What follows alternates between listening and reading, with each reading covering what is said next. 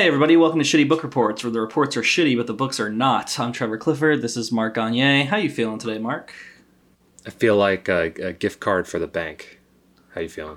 Ooh, a gift card for the bank. That's like I don't even I don't know if anything can get shittier than that. Uh, I feel like a man with a plan. I uh, we I spent the holiday. We had a little holiday break, did we not? Oh yeah. And Had I spent the holiday spent the holiday season in London of all places. Went back to where I was living for a little while because me and my fiance were finishing her visa paperwork in London. So I had a sudden trip there, and uh, you know there are worse things than spending Christmas in London. It's a very Christmassy town. Was there snow? There was not snow, which actually I had like global warming on the brain when I was there because a lot of old like movies. I mean, do you think that there was more snow when we were kids? Yeah. or is it just that we're adults now and we're really like cynical? I think we had I feel- a lot of uh, white Christmases. Because it was interesting. We watched two different Christmas movies in London. Um, there's a classic like kids short um, animation called The Snowman that's very classic in the UK. You hear this so- song everywhere. And in that original movie, it's like, oh, so super snowy and everything. And then they made a sequel in like the 2000s or something where there's like less snow. Like the kid is making a snowman, but he has to like gather like snow from around the neighborhood because it just doesn't snow as much anymore. And I was like, is this like a subtle hint that like the world is dying? Or am I just like kind of just reading politics into everything? That's interesting. Hmm. But the holiday season is upon us, and uh, you recently told me I first of all I bought a Christmas gift out of a new bookshelf for myself, but you said someone gave you a bookshelf. Is that true? Yeah, yeah. My sister gave me a, a new bookshelf, one of those like uh, three tier uh, Nice. black wood bo- bookshelves, and because yeah, she saw my apartment and how it's just I got stacks, Stacks. Of, of books everywhere, and uh, yeah, always looking for more space like that. But so I, I filled it up already, and I still it still looks messy around here. So uh, I was thinking about um, a purge. A purge. Don- donating some stuff. So kind of right. Yeah. I mean, you got to you got to give back to Goodwill after all these years of trolling trolling the shelves. Yeah, yeah. There's so there's a lot of books I've read that I probably don't think I'll read again, or ones that I never got to and don't think I ever will. You know, Right. that's part of it too. Um, Is there something about donating a book? Like, I feel like I'm a little bit selfish in terms of my books. Like, if there's a book that I really enjoyed, I don't want to let go of it. But shouldn't there be some sort of charitable sense? Like, oh, if I give this book back to Goodwill, someone's going to pick it up and it's going to be just as amazing for them. But I don't really, I don't have those feelings. I want to hoard my books like Smaug the Dragon. Yeah, well, there's no assurance that it's going to get to the the right hands or any hands, so That's true. That's part of it. Yeah. So g- give me a give me your short list of what's on on the purge list because this is this is interesting. Also, like bookshelves are very personal for for mega readers such as ourselves. Like a new bookshelf setup. I have a new setup too right now, and um, it's very personal. It changes it changes things. Yeah, yeah. Do you have a Um, shelf going for what has been podcasted? Yeah, I used to have. Well, that's what my sister saw. I had them stacked in the corner of my like living room, and Mm. it was almost up to the ceiling for all the books we've covered this year. So I, I have those in a, a their own their own shelf now. So Yeah, I got a shelf going to too. it. That's that's the podcasted shelf. That they, that's basically banishing it into a, into a sort of uh, limbo. Yeah. So what I, I got um a real preliminary look at what I'm probably gonna donate. But here here here's what I figured I'd do. I'm gonna present present it to you in my case for getting rid of it, and you can either you know Roman Coliseum rules. You know, give me the thumbs up or thumbs down. Okay. uh, First one here I've got is uh, an old one. I don't know if I s- if I uh, l- like stole this from high school or whatnot, but I got the Hound of the Baskervilles here. The uh, Sherlock Hmm, Holmes. Sherlock story. Holmes, right. Am I ever gonna read it again? Probably not. The Hound of the Baskervilles is also one of the worst episodes of the Sherlock series with Benedict Cumberbatch. So, so that gives it a stain for me as well. I always did, I always hated that episode. Um, Yeah, I okay. Well, here's here's my question: thumbs up, thumbs down. Does thumbs up mean that I approve of the purge, or does thumbs down mean I'm giving the book a thumbs down and that you should purge it? Uh, I think thumbs down is purge. Okay, so thumbs down for Hound of the Baskervilles. I can I can get down with that. You're not going to read that. All right, that one's gone. And it has that. There's like some minor factor of like some kid is going to learn about Sh- Sherlock Holmes because he got your copy of Hound of the Baskervilles or whatever. Yeah, hopefully.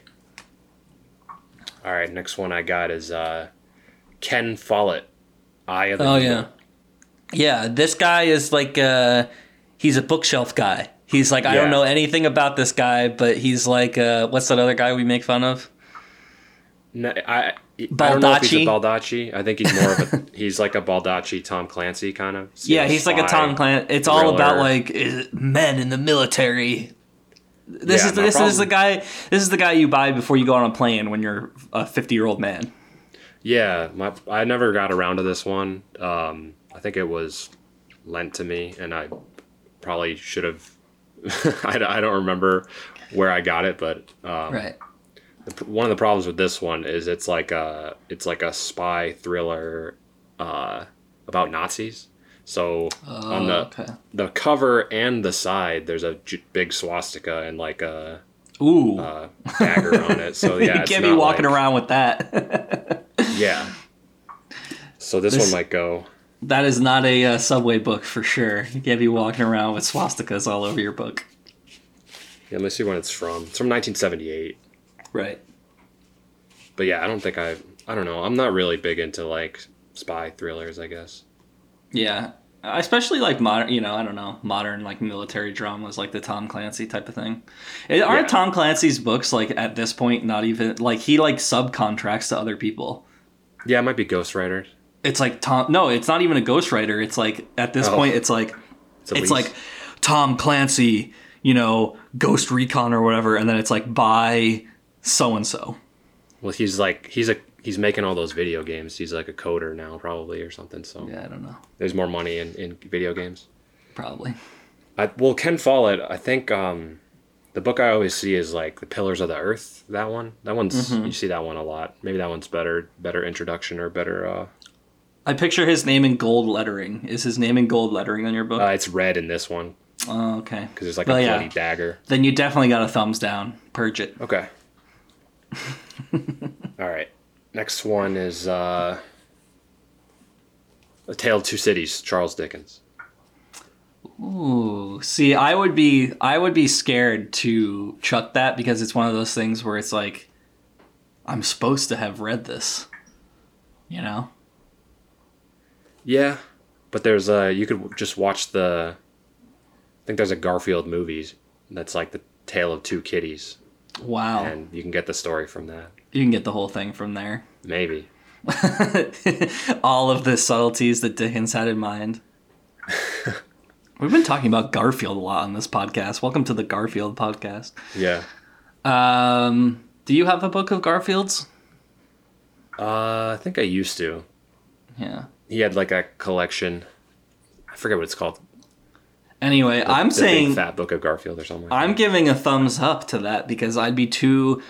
It. I think Dickens is one of those people where I haven't read like anything, but then I'm supposedly supposed to like respect how how epic he is. So it's like I wouldn't throw it away. Like in fact, I think I actually have like a beat up copy of. You know, I think I went to like a yard sale or something, and I got a Tale of Two Cities and something else where it was like, it cost you know like fifty cents, and I was like, I, I'm like supposed to buy this. yeah, yeah. This one I have is like a thrift, the Dover Right. thrift. So you're giving the you're giving the thumbs down to ever reading Tale of Two Cities. Well, I'll, I'll leave it up to you. Yeah, I think you gave it a thumbs up, so Oh, you're actually spared. you're literally taking my recommendations. You're gonna spare Yeah, the yeah. ones that I. Oh, okay. Wow, this done. This became way more serious now. Yeah, yeah. I would give it a thumbs up, and and the reason why I would is because I feel like eventually, eventually, you are going to run into a reference that you are gonna want it, like a Frasier reference or something, like a Frasier style reference. Um, that's why I keep. It. Do you keep a copy of the Bible around? yeah, yeah, I have one. Yeah, because it's so commonly referenced that you're like, okay, open up the Bible, see what they're talking about. So I feel like Tale of Two Cities is gonna be the same thing. So thumbs up. Okay, that one's spared. All right, next one. Um, David Sedaris. Dress your family in corduroy and denim. Yeah, I feel like see David Sedaris like to me, and I could be having like the exact wrong impression here, and maybe I'll maybe I'm putting my foot in my mouth, but Sedaris to me went from like some guy who's like he was like on the scene as someone who's really smart, and then didn't he write that like children's book like Go the Fuck to Sleep or something like that? I feel like he became like a New York Times coffee table book. I'm not sure sense? if that's him or not. I, I mean, I, I I think I started to read this one once, and yeah, it's like short stories, and it's like uh, hum. I mean, it's like I think he's a you know American humorist, but Yeah. I don't know if it was for me. I think I he just gets a never lot. know I, if I could like take him seriously. I think he gets a lot of uh, credit in my mind just for no reason, just for having that um, that painting of the skeleton smoking a cigarette as one of Yeah, his covers. that's- that that's gave him. him so much. Yeah, like that's Yeah. He's he's he's traveling on the back of Van Gogh. Yeah. But wasn't there was also some weird thing about David Sedaris like he like saved someone's life in his hometown or something and then he was like in some weird news article where it was like local author David Sedaris like saved this dude from a car wreck or something. I can't really remember, but all I'm saying is okay, first of all, here's my judgment. I am letting you I'm giving you the purge. I'm giving you the thumbs down. And I think it's just because like I can't get a hold on David Sedaris at all. Like I don't know if he's like some novelist that I'm supposed to have read. I don't know if he's like somebody who's like his books are 100 pages and it's like a pamphlet like for the New York Times. I have no idea. I know he did a master class. I get those ads. The master class ads and it's like David Sedaris teaches you humor and I'm like I don't know if this guy has to teach me how to be funny, but Yeah. No, take the Lynch class instead. yeah, definitely take I would take the Lynch class over the Sedaris class any day. There's also a Herzog class, so Yeah. All right, thumbs down. Herzog was awesome in The Mandalorian, by the way. Um, Herzog was right, in the next one. Mandalorian. yeah, yeah, you got to Was see he a it. voice? no, he's a full fledged like villain. My God, that's Yeah, he's great. revolutionary news to me. No, I just finished it last night. It's amazing. You've seen his episode of Rick and Morty, right? Yeah, yeah. yeah. Okay. Great voice, great, Great accent. voice. Um, Great voice. all right, next one I got. Uh, this one I have read, and I keep it around because it's really funny to me. Uh, and it's you know it's a big reference to the turn of the screw, Henry James. Um, right. The big. I've made fun of. I think I've joked about this on the, the podcast before that uh, it's you know supposed to be like this scary or you know dark kind of story, and it's not. It just doesn't hit in that way. Mm-hmm. Uh, and the thing I make fun of is that it's like about someone telling a ghost story. So like the beginning of the book is like, allow me to tell you a ghost like a, or someone they're like sitting around a house and they're telling stories that are supposed to be scary and Uh-huh. one person wraps up theirs and this guy other guy is like well i've got a really good one for you i just gotta like go home and get it so like the first 10 pages are him like retrieving this story and it just was completely filler and it's hilarious it's a hilarious introduction Nice. it was unnecessary and then the story itself doesn't really deliver so Do you think it's one of the? When is it from?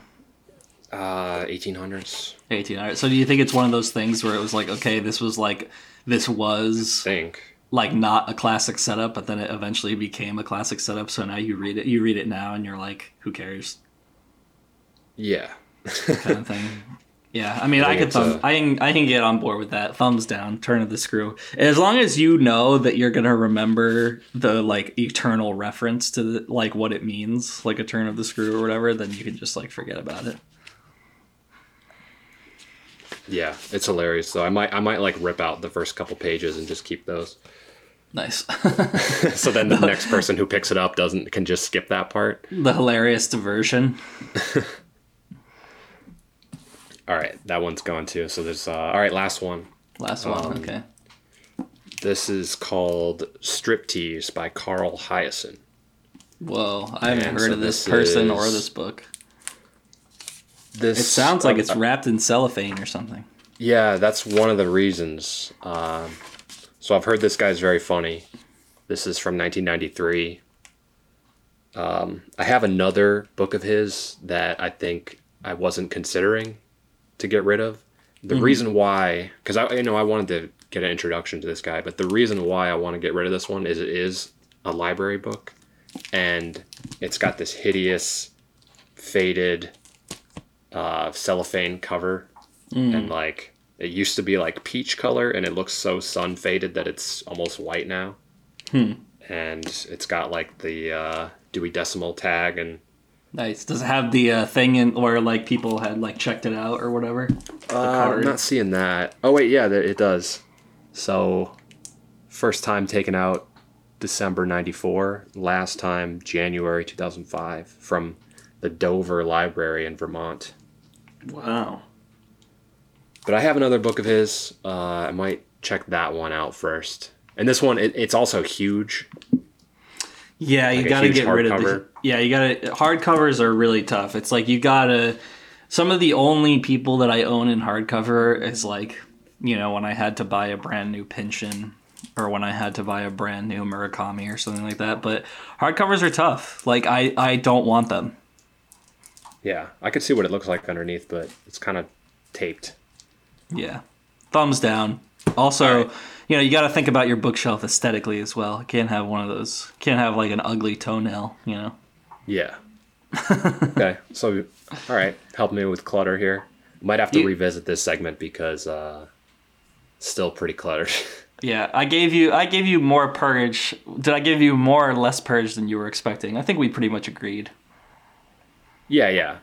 I think saving one's all right if I do that. I feel like you and I would keep the same the same method of tightness in our bookshelves. Yeah.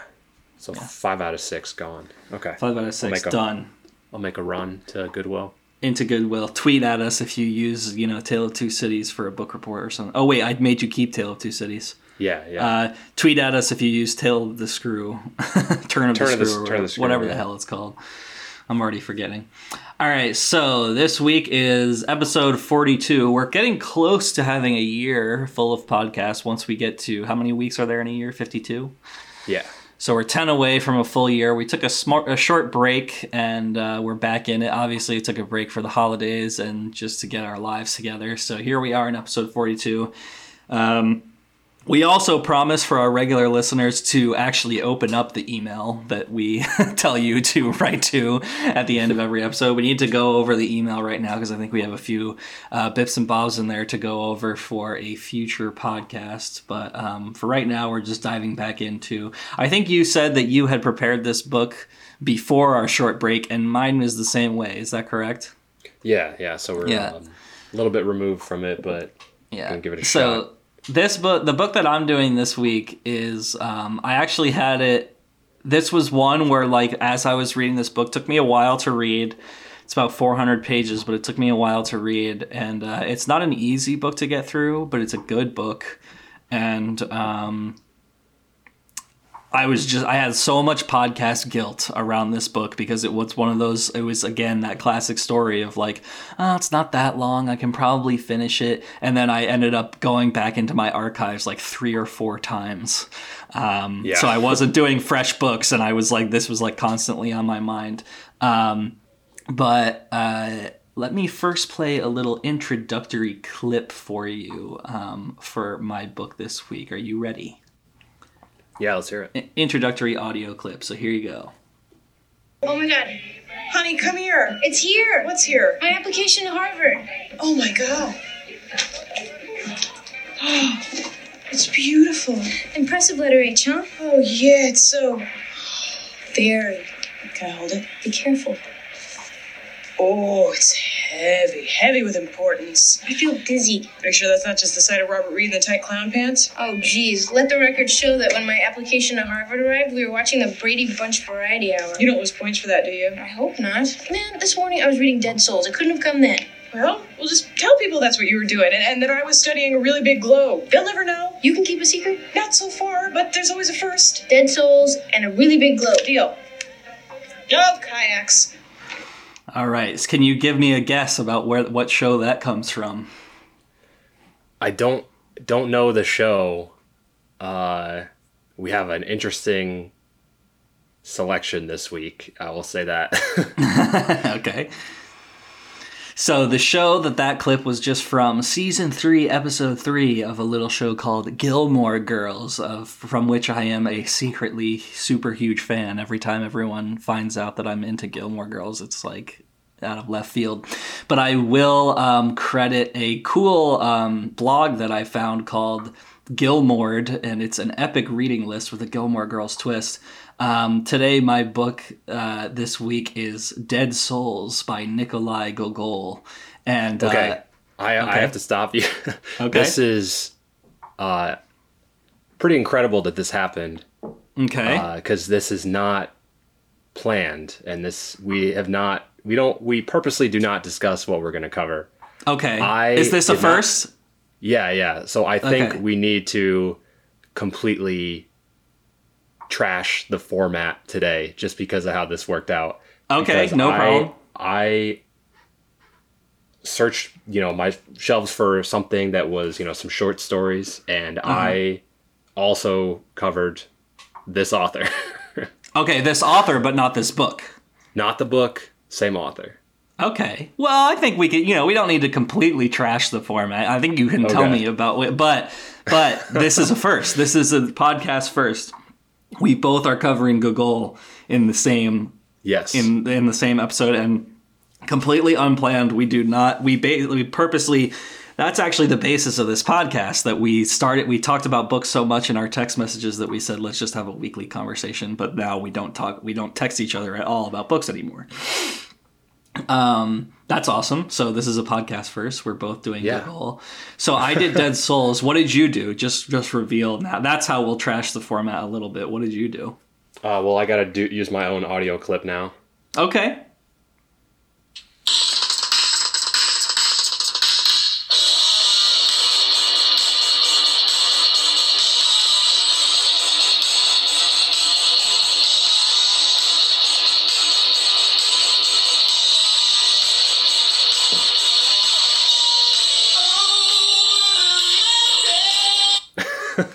Yeah, Diary of a Madman, I think, is what you covered.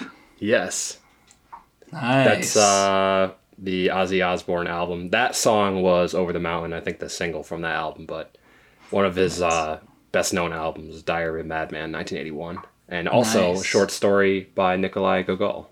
There you go. Okay, so I'll I'll go forward with my thing, but yes, this is this is awesome. So I got I got my the reference because obviously I didn't remember season three, episode three. That's when Rory talks about dead souls.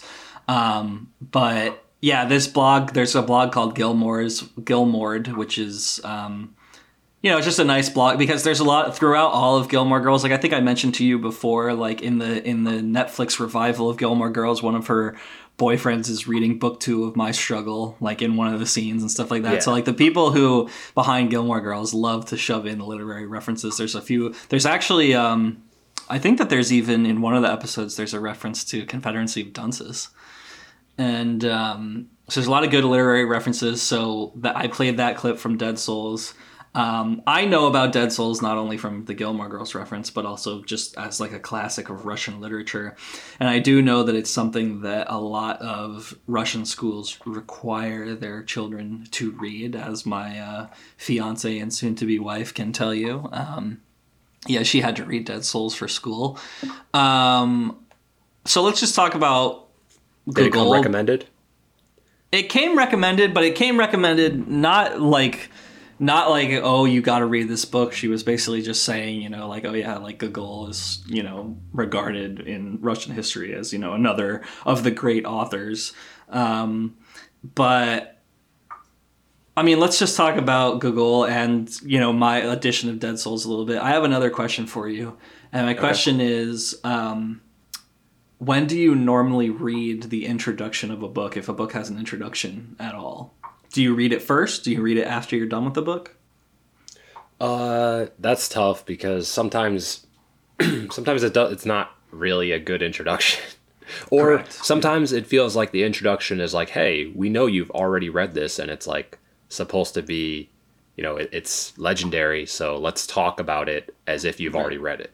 Right. Yeah. They're they're usually rife with spoilers.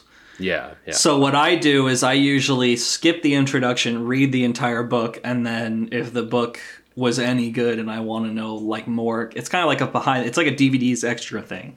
yeah, you know, where you go in and read the introduction. So that's what I did with this book. That's what I will continue to do with every book. Although I feel like with this book, it burned me a little bit because I have the Penguin Classics edition, Nikolai Gogol, Dead Souls.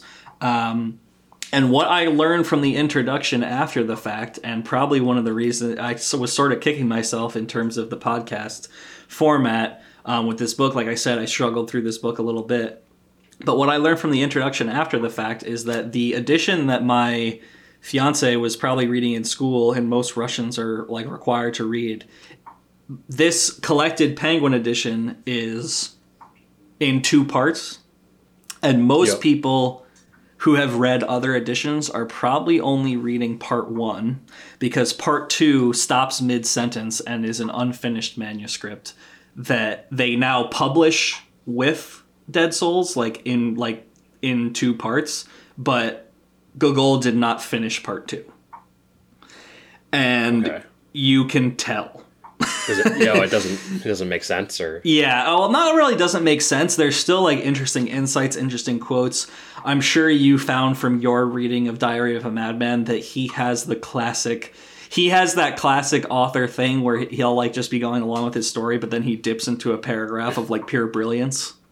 Did you find that where it's like sort of just bumbling along, and then eventually you're like, "Whoa, that was super deep!" All of a sudden.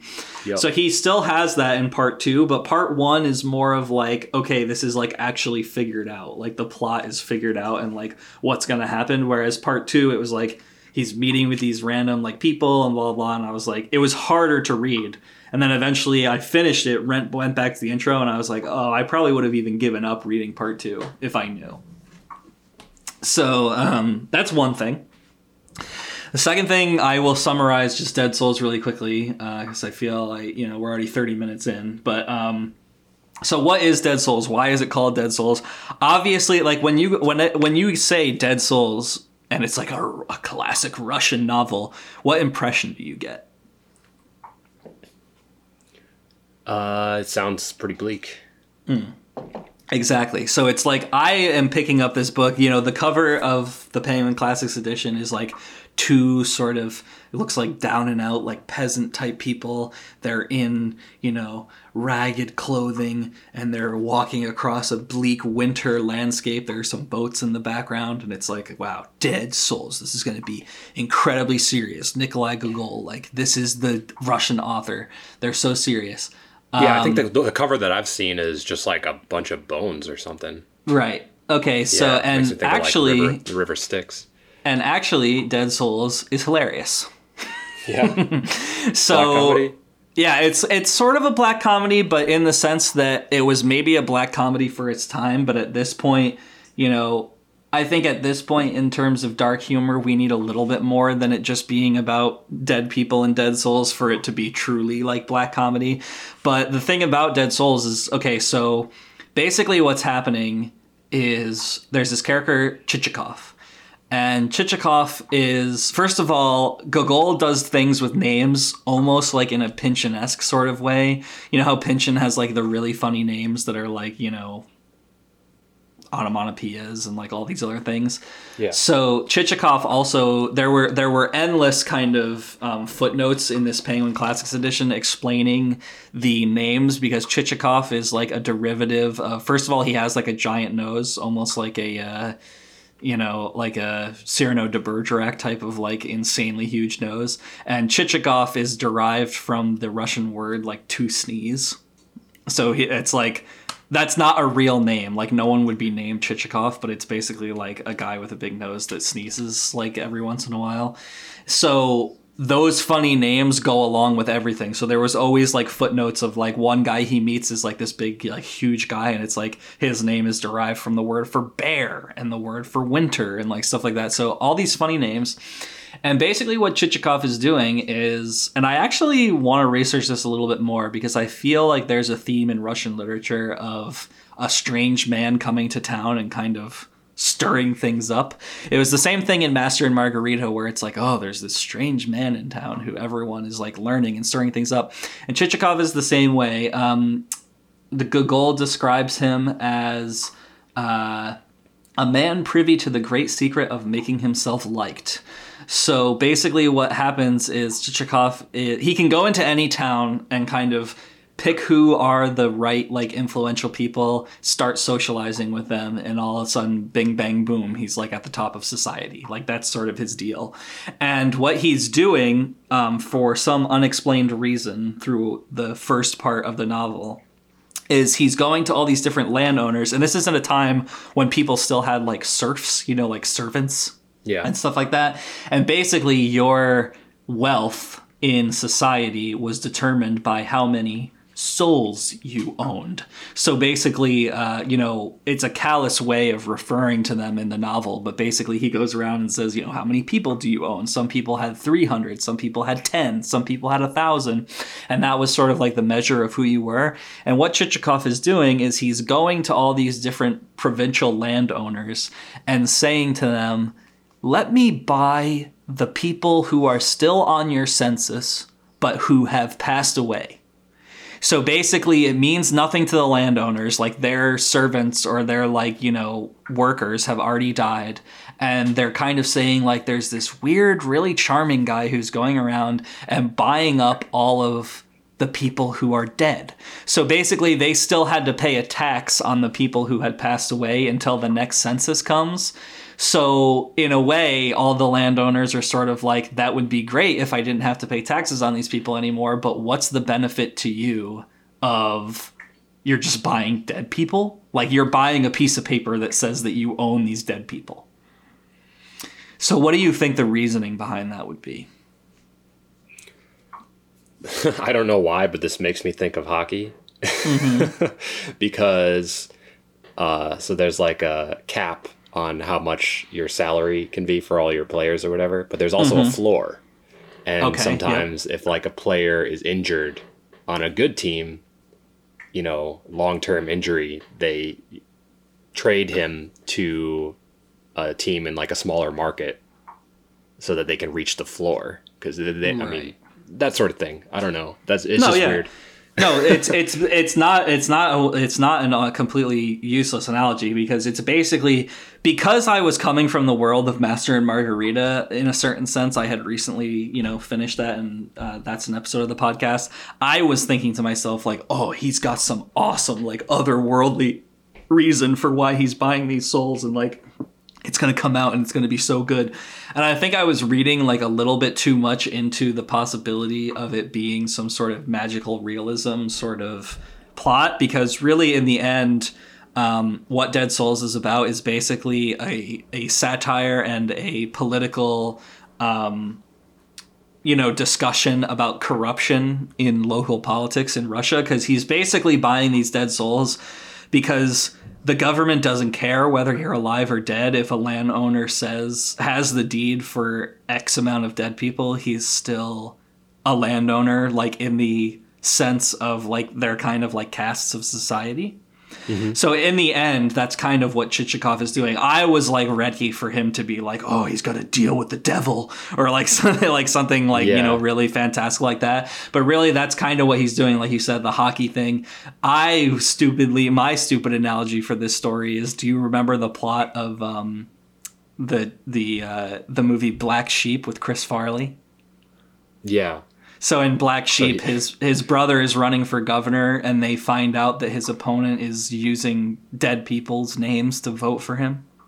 Oh yeah. and that's happened. That's happened in U.S. Yep. history. That like politicians have used like a graveyard census to sort of vote in their county and stuff like that. So it's it's kind of like a trick like that where he's basically saying the government is so corrupt and so stupid and doesn't care about anyone that I can register myself as a landowner and I own 500 souls, even though all of them are deceased. So I don't even really have an estate. Um, and he's kind of making a, a commentary about that. Um, like I said, you know, and you probably feel the same way. The Gogol, like he goes into really interesting quotes. Like I x the, you know, the side of the pages of. Um, of all like the different like little things where he dips into like really great quotes. So like here's one from page 13 is uh he's describing the government workers. So he says, On entering the hall, Chichikov had to squint for a moment because the glare from the candles, the lamps, and the ladies' gowns was fearsome. Everything was flooded with light. Black tailcoats flitted and scurried about, singly and in clusters here and there, just as flies scurry about on a gleaming white sugar loaf on a hot summer day in July, while an aged housekeeper breaks and divides it into glittering lumps before an open window. And the children, all gathered round, look on, their curious eyes following the movements of her coarsened hands, raising the mallet and aerial quadrants of flies sent aloft by a gentle breeze boldly wing their way in like rightful owners and take advantage of the old woman's poor sight and the sun that is bothering her eyes swarm over the tasty pieces here singly and there in thick clusters. So basically what he's saying there is like he goes into this government building. Obviously mother russia is the uh, is the woman dividing up the the old woman dividing up the bread and the government officials are these swarming flies all over the uh, the beauty of Russia. So he does like a lot of like great metaphors like that. Um, I have another quote from page 121. Let me see here. Oh, there's like I can't read. I'm not going to read this whole thing, but there's this great part where he dips into the idea of like you know when you were a kid and you took like a car ride and just like everything seems like really significant like when you were a child like you could look at like blades of grass and it was like wow this is like amazing. Or you would see Yeah. like a new town and be like wow like you would just notice like everything every flickering window every box of nails and you know whatever. And he writes this long paragraph like that and and he ends it with this great paragraph which i like is now i drive up indifferent to any unfamiliar estate and i look indifferent at its ordinary exterior. To my gaze it offers no hospitality. I am not amused. And what in former years would have brought animation to my face laughter and talk unceasing now glides past and my motionless lips preserve an apathetic silence oh my youth oh my freshness so, you know, he has great little observations like that throughout that kind of give you jolts through what is an otherwise pretty like classic sort of novel. I thought a great other like one sentence quote that was really cool, page 195 in my edition. However stupid the words of a fool, they sometimes suffice to disconcert an intelligent man. I like that. Um, and he just has a lot of really great metaphors. There's another sort of long quote that I don't want to go through um, where he talks about uh, the academic sort of like intelligentsia of society is just as prone to um, he's he's talking about these gossiping ladies in the town and how once one theory is established in gossip, you know, like the whole town goes along with it, sort of like mob mentality. But then he also likens that to the the intellectual academic community, where it's like at first there's skepticism, but then really once someone gets going, it just gathers followers and admirers, and it becomes the same bullshit that like no one questions. um, which I, I kind of like that. Um, and I guess uh, well this will go to this this last thing that i want to read which is like a full like half page of the beginning of the introduction. I wanted to read this whole thing but this will be good going into because you also did Gogol this time.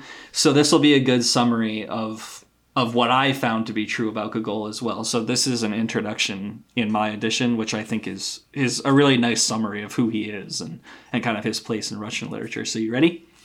Yes. Okay. Nikolai Gogol, well, Nikolai Vasilyevich Gogol Yanovsky, all those Russian names, is one of the strangest birds in the aviary of great writers. Although he is routinely ranked among the four or five masters of Russian prose fiction, not a drop of Russian blood flowed, in his veins. His personal life looks so uneventful that many biographers have strained to hear the sizzle of secrets beneath the surface, but to scant avail. He was one of the celebrated chroniclers of food and literature, but complained that his own stomach had grown in upside down and could handle little more than macaroni. He strove for precision in his writing, keeping elaborate lists of terms, even asking his correspondents to correct him, yet crafted a prose that was famous for ambiguity and then resented multiple interpretations. He lived in a foreign city, Rome, when he was writing about a provincial and rural Russia where he had never lived. He drew heavily on the mind and work of the 18th century of the Romantic movement, but created fictions with so many features of modernism and even postmodernism that we respond to him as a contemporary. Because he is so contradictory, so enigmatic in so many ways, people have always been impelled to ask, who is Gogol? What is Gogol? No one, ans- no one answer has ever sufficed. At various times, he has been read as a realist, a symbolist, a fantasist, a comedian, a satirist, or a, tra- or tragedian. Tragedi- okay, so one could easily imagine a history. Yeah, a tragedist. and one could easily imagine a history of Russian literary criticism being written around the life and work of Nikolai Gogol. And I think that that is so true. Like when I was reading Dead Souls, I was like, what is this book? It sort of like defines definition with if it's, you know, real, fake, you know, a good, you know, a, a story that is about an anti hero or a hero. Um, I think he's just a very in between person, very intelligent person, but also struggled with the, you know, like I said, like I read the second part of this book and it's not like perfect, you know, so he struggled with his own writing. There's a few references in his biography to burning manuscripts, which we know famously from Master and Margarita. You know, manuscripts never burn, so his ideas were sort of always locked in his head. And uh, he went back and forth about the confidence of his own writing, and sometimes, honestly, it shows um, because Dead Souls was hard to get into.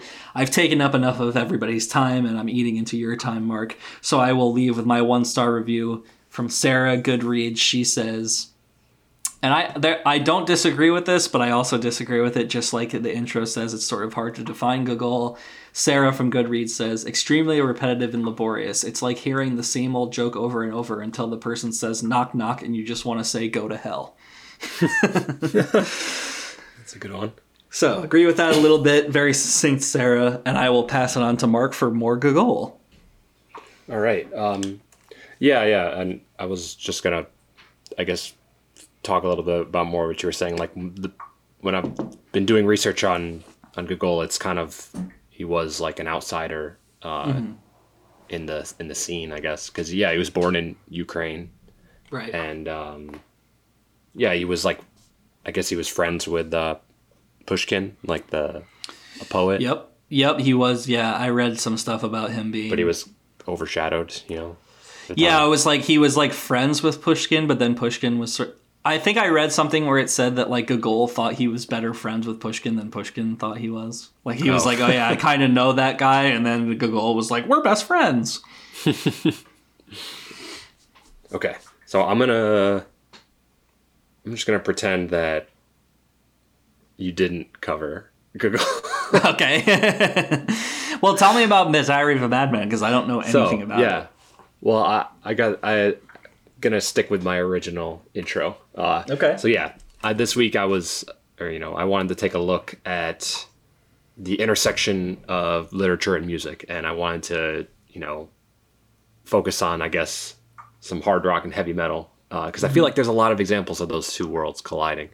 Definitely. And yeah, like with Ozzy. Uh, but I was thinking about Iron Maiden. Iron Maiden has a ton of songs like that are based have their base in, in literature and mm-hmm. you know they've got songs like uh, Rime of the Ancient Mariner. They got an album or a song Brave New World. Lord of the Flies, uh, mm-hmm. The Wicker Man, which is a movie but also based on a book, I believe. Yep. Um, yeah, there's a lot of examples of, of that. Rush. Yeah, there's a lot of Rush. Um, so that's why I had my um, clip queued up. uh, nice. Yeah, so I, you know, I covered the Nikolai Gogol collection. I actually read two stories, but I read the Diary Diary of a Madman and also the Overcoat, which are, yeah, Um, I'm I'm looking over my notes and it's all stuff that we've we've talked about. He lived in the first half of the 19th century. You know, very influential on Russian literature. Right. Dead Souls, like I don't know if you said, but this uh, Dead Souls came out in 1842. It did. Yep. Yeah, these stories are written in 1835, but I don't think they were. I think they were published at the same time as Dead Souls, or in the same year. Yeah, that And- makes sense because Dead Souls was he died while writing the second part. So Yeah, it was like a jumping off point. Um, so this week I was actually working on like a new kind of lazy book report strategy, which Nice. is to see what pops up online when you just search for Gogol, see Okay. what people are interested in. You know, that's how we learn about things nowadays, anyways. absolutely. Uh, so yeah, you know how Google has suggestions for like what people also ask, that Right. sort of thing. It kind of expands on what you're looking at. So let's see, let's see what we got here. I'm gonna pretend like it's a precocious child asking. so yeah, what is people also ask? What is Nikolai Gogol known for? Uh, so Nikolai Gogol was a Ukrainian-born Russian writer. He contributed to Russian literature throughout his magnific- magnificently crafted dramas, novels, and short stories. He was one of the major proponents of the natural school of Russian literary realism. So when did Gogol die? March 4th, 1852. What does Gogol mean? There's, there's a good one. From the Ukrainian Gogol, it means wild duck or mallard, or a nickname denoting a wild fowler or acquired on account of some other association with the bird. And that's wild fowler, not wild flower. It's a very strange word to see. Wild Fowler. Wild Fowler. It's just the letters rearranged. Who wrote Dead Souls? uh, what does the nose symbolize? Why? Is another question. And uh, so that was a story in this collection that I have that I did not read. But Right, the the answer right. was, um, it sounds like something that maybe your fiance had also had to read in school because it's like a question, you know, Mm-hmm. uh, it seemed like a question from like a student or something. But the answer was it can be said that Kovalyov equates the loss of his nose with castration, emasculation, and impotence to a certain degree. His nose serves as a symbol of his own snobbery and pretentious attitude. The loss of his nose represents a loss of his identity. And while I didn't read that story, it's very similar kind of to the overcoat. And yeah, I feel like um, just from reading a couple stories, I kind of get the get the feeling that his works are all, um, you know, covered in, in meaning like that, and it's not just not just stories. Yeah, I think there's a quote like that. Like all great. Someone said like all great artists basically write the same story like multiple times. Yeah. Uh, so yeah, as far as the Diary of a Madman, basically what this is, it, it it is written in like a diary entry style, and the the main character here is just a down on his luck, down on his confidence, down on his you know stability. Uh, he's like an office worker, an office drudge who just is trying to navigate his life when his mind is kind of falling apart on him. And yeah, yeah, he's like a civil servant, and he has you know right right from the beginning of the story, like he he kind of talks about that he has feelings for like his boss's daughter, mm-hmm. and then just from that point, from the like that's the that's the only part that you get that's kind of completely sane, and then from there things just fall apart rapidly.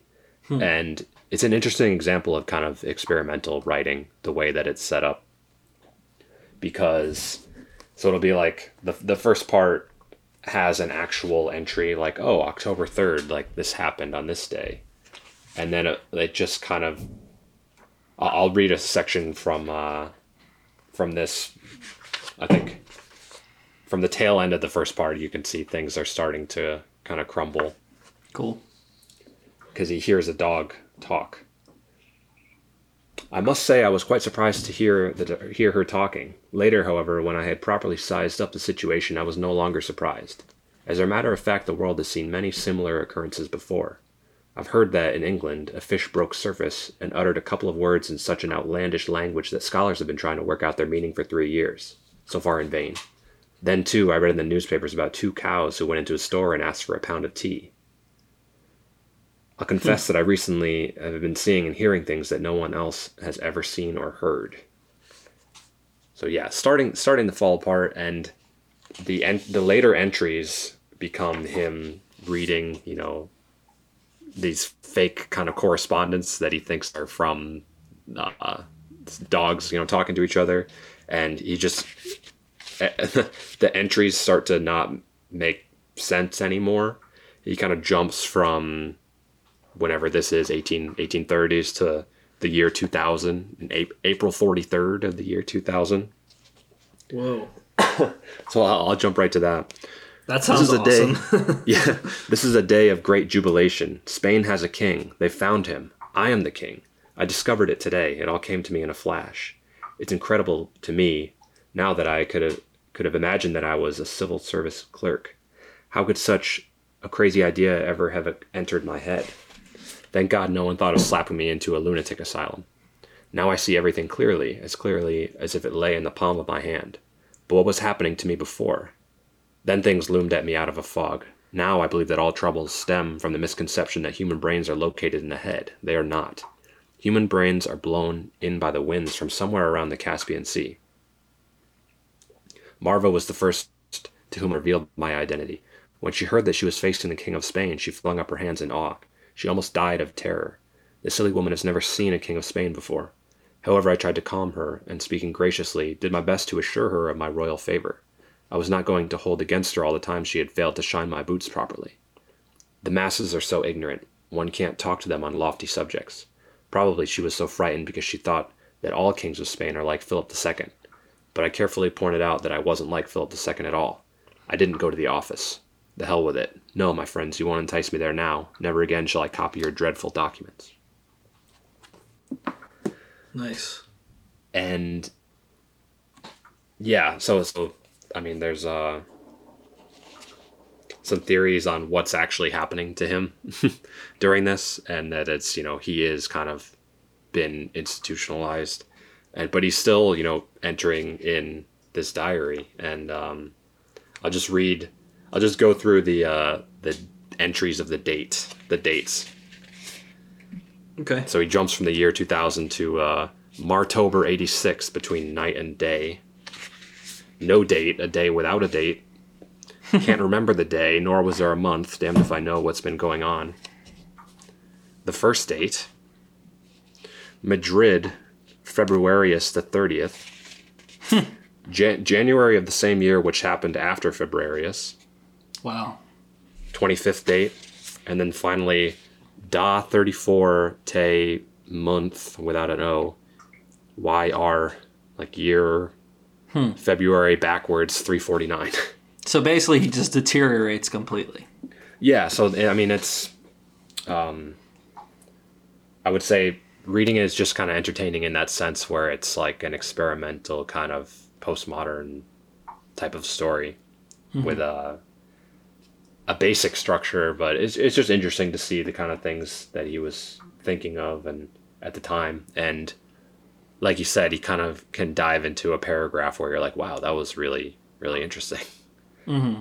Yeah, he's good at that. He's like got yeah. that literary master. Like, okay, now I'm just gonna write something like crazy cool. Yeah, and then uh, so so that's Diary of a Madman, and so the, this copy I or this book I have, I think it's five stories, and uh, the one at the end is more of a novella, uh, Taras Bulba. Mm-hmm. But so the other one I read was The Overcoat, and that's just kind of a similar character, but just with with more of his you know sanity intact. Mm-hmm. But he's just you know kind of a humble um, worker who doesn't have. I mean, he basically sacrifices every like everything for for what seems like years of his life to a, acquire a nice coat, a hmm. nice article of clothing. Nice. Um, it be, kind of becomes his identity, and it's just an interesting story. And I don't want to give away the ending of it, but um, it's interesting. I saw a quote from uh, Dostoevsky, which was that all all Russian realists had come from under Gogol's great coat. Hmm. So there's a nice kind of Right. co-signing of his of his ability. Yeah, he's definitely the like he's that guy who he's like one of those he's like the great Russian novelist who kind of came before the ones that you think of as the greats. So he was like like he influenced Dostoevsky. So I would Yeah. obviously say that Dostoevsky kind of maybe improved on the form of the Russian novel, but he was like the OG. Yeah. Yeah. But um, yeah, I enjoyed it. Uh, I think I should probably read something more than a short story to get to get a better idea. Yeah, I Dead, I mean that, the- Souls sounds pretty great. Dead Souls is good. Read part one, and uh, and also I'm sort of interested in because apparently in early in his career he wrote um, what did he write? Uh, ba, ba, ba, ba, ba, Evenings on a farm near Dunkinka, Dikanka, which is apparently more. You know how I love like early books and everything, and apparently it's like a little bit more autobiographical. Collection of short stories that like establish his realist style of like you know. I mean, just think of the title, "Evenings on a Farm." Yeah. So it's like sort of, and I also think Gogol is a master of titles. You know, Dead Souls, Diary of a Madman. You just like want to read it. You know. Um, but that would be my thing that I'm. That that book would be the one that I'm most interested in. The the uh, Evenings from a Farm. nice. Yeah, yeah. Dead Souls has a lot of power. Uh, Yeah. I don't know if I have a copy of that. I I actually, gotta I keep think I, organizing these shelves here. I think I bought it twice. I think I bought it once, and it's in my grandpa's house in Connecticut, and then I got it again. nice. Um, oh, I have a one star review as well. So Oh, okay. the thing about this is like there weren't many to choose from. I didn't see like it had one of the highest ratios that I've seen for like I think it was like less than one percent of one star reviews. So what I did was I had to one of the ones that I did see was written in a foreign language. So I decided to you know throw it into Google Translate and see what we had. Right.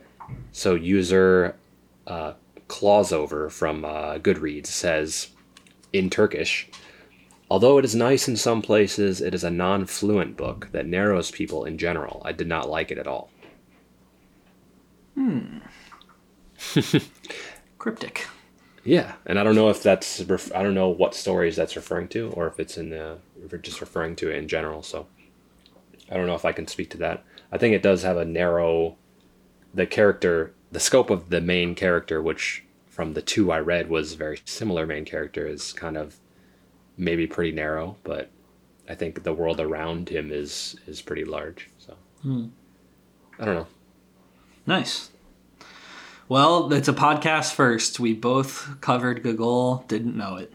Yeah, that's so. Hmm. I, I just kind of picked it out of my stack of books for almost no reason other than just the connection to Ozzy. So that that's very strange that this happened. Yeah, I mean, Dead Souls has been just basically based on the title and Gogol's reputation. Again, I thought when I was tucking into this book, I was like, I'm ready for some serious ass, like crazy, depressing. I mean, I, I, I, I picked it up going into the winter season because I was like, it's going to be cold. It's time to read like a bleak Russian novel. Obviously, it defied those expectations. Okay. Maybe that. Maybe I think you were expecting Dark Souls. Yeah, That's something Dark else. Souls, yes. All right. Yeah. So it's good. Feels good to be back in the swing of things. Uh, 2020. Absolutely. 2020. Back to reading a lot. All right. Yeah, I got a lot of stacked up over the holidays, so we're good Yeah. to go. Nice. Happy New Year, everybody. Uh, thanks for listening. This has been another episode of Shitty Book Reports, the, probably the last of 2019. You can find us every Sunday on Spotify, SoundCloud, Stitcher, iTunes, Instagram, and Twitter at SBR the podcast. And you can also email us at the email that we'll be checking more frequently now, SBR the podcast at gmail.com. You know, give us your comments, suggestions, corrections, you know, send us your short stories or stuff you've been working on. Uh, maybe we can talk about on the podcast. So. Cool. See ya. See ya.